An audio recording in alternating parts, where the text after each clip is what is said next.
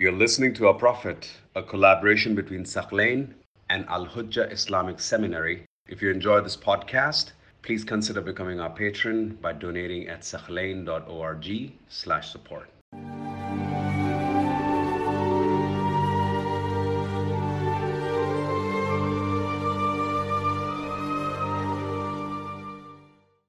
We continue our examination of the events of Hudaybiyah, that very important treaty in the life of the Prophet.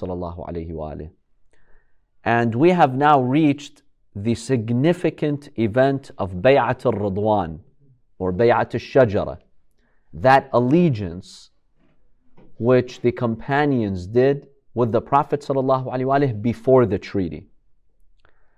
Now, when you examine this allegiance, you find that interestingly, women were present at the allegiance of Ridwan. And this indicates that the Prophet ﷺ gave prominence to women. Their stance counted. They were not treated as second class citizens like they were in Arabia and many other parts of the world. Women were active players, and their faith was appreciated by the religion of Islam. And so the Prophet took their allegiance. Now, mind you that this happened 13 centuries before universal suffrage was granted to women here in this country. Exactly 100 years ago, women had the right to vote here in this country. Whereas 13 centuries ago, the Prophet ﷺ wanted women to have a political role. Wanted women to also be, be part of the bay'ah, to be part of the community who pledges allegiance with the Prophet And so this is extremely significant. We also see how brave and heroic these women were.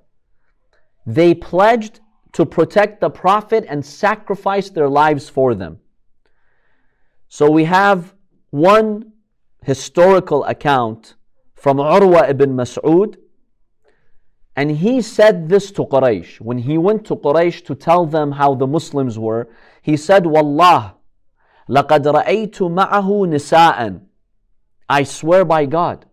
He's saying to the pagans of Mecca, take this man seriously, take the Prophet seriously.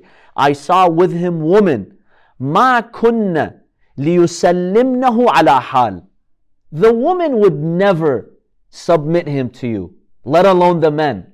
Meaning, even the women are so committed to the path of Islam, they're willing to defend the Prophet. Now, we know that jihad is not wajib on women, right? Like it is on men to go out and fight in the battlefield. But there is a disagreement among scholars are they allowed to fight or no? A number of scholars understand that it's not permissible for women to fight in the battlefield. It's not appropriate. Other scholars state it depends. If it's a difa'i jihad, defensive jihad, where you're attacked, and the imam of your time or the prophet of your time is being attacked, yes, a Muslim woman can defend the Prophet So let's say you see the imam of your time or the prophet of your time almost being killed and you have proper access to defend the Prophet ﷺ in the battlefield. So these scholars say, yes, women can defend the Prophet ﷺ. Women can defend the Imam in these circumstances. But generally speaking, most scholars say no, women should not go to jihad. Because, you know, for them to fight men in the battlefield, it's not appropriate. It compromises maybe their dignity, it compromises their honor, and Allah does not want to put women in that situation, especially when they could be even abused in the battlefield. But the point is, the Prophet invited women to pledge allegiance at Hudaybiyah, to be participants in Bay'at al-Ridwan. And they were women who were committed to defend the Prophet Now you might wonder, how was the bay'ah taken from the woman? We know that the men how would they pledge allegiance? They would shake hands. How would the woman give allegiance? At Ghadir, it was through water. But at uh, the Bay'ah of Ridwan in Hudaybiyah, it was in a different way. As Shaykh al Mufid narrates this. He states وكان أمير المؤمنين عليه السلام المبايع للنساء عن النبي صلى الله عليه وآله. Basically, Shaykh al-Mufid says this is how the bay'ah happened. A piece of cloth was held by Imam Ali. He was holding a piece of cloth.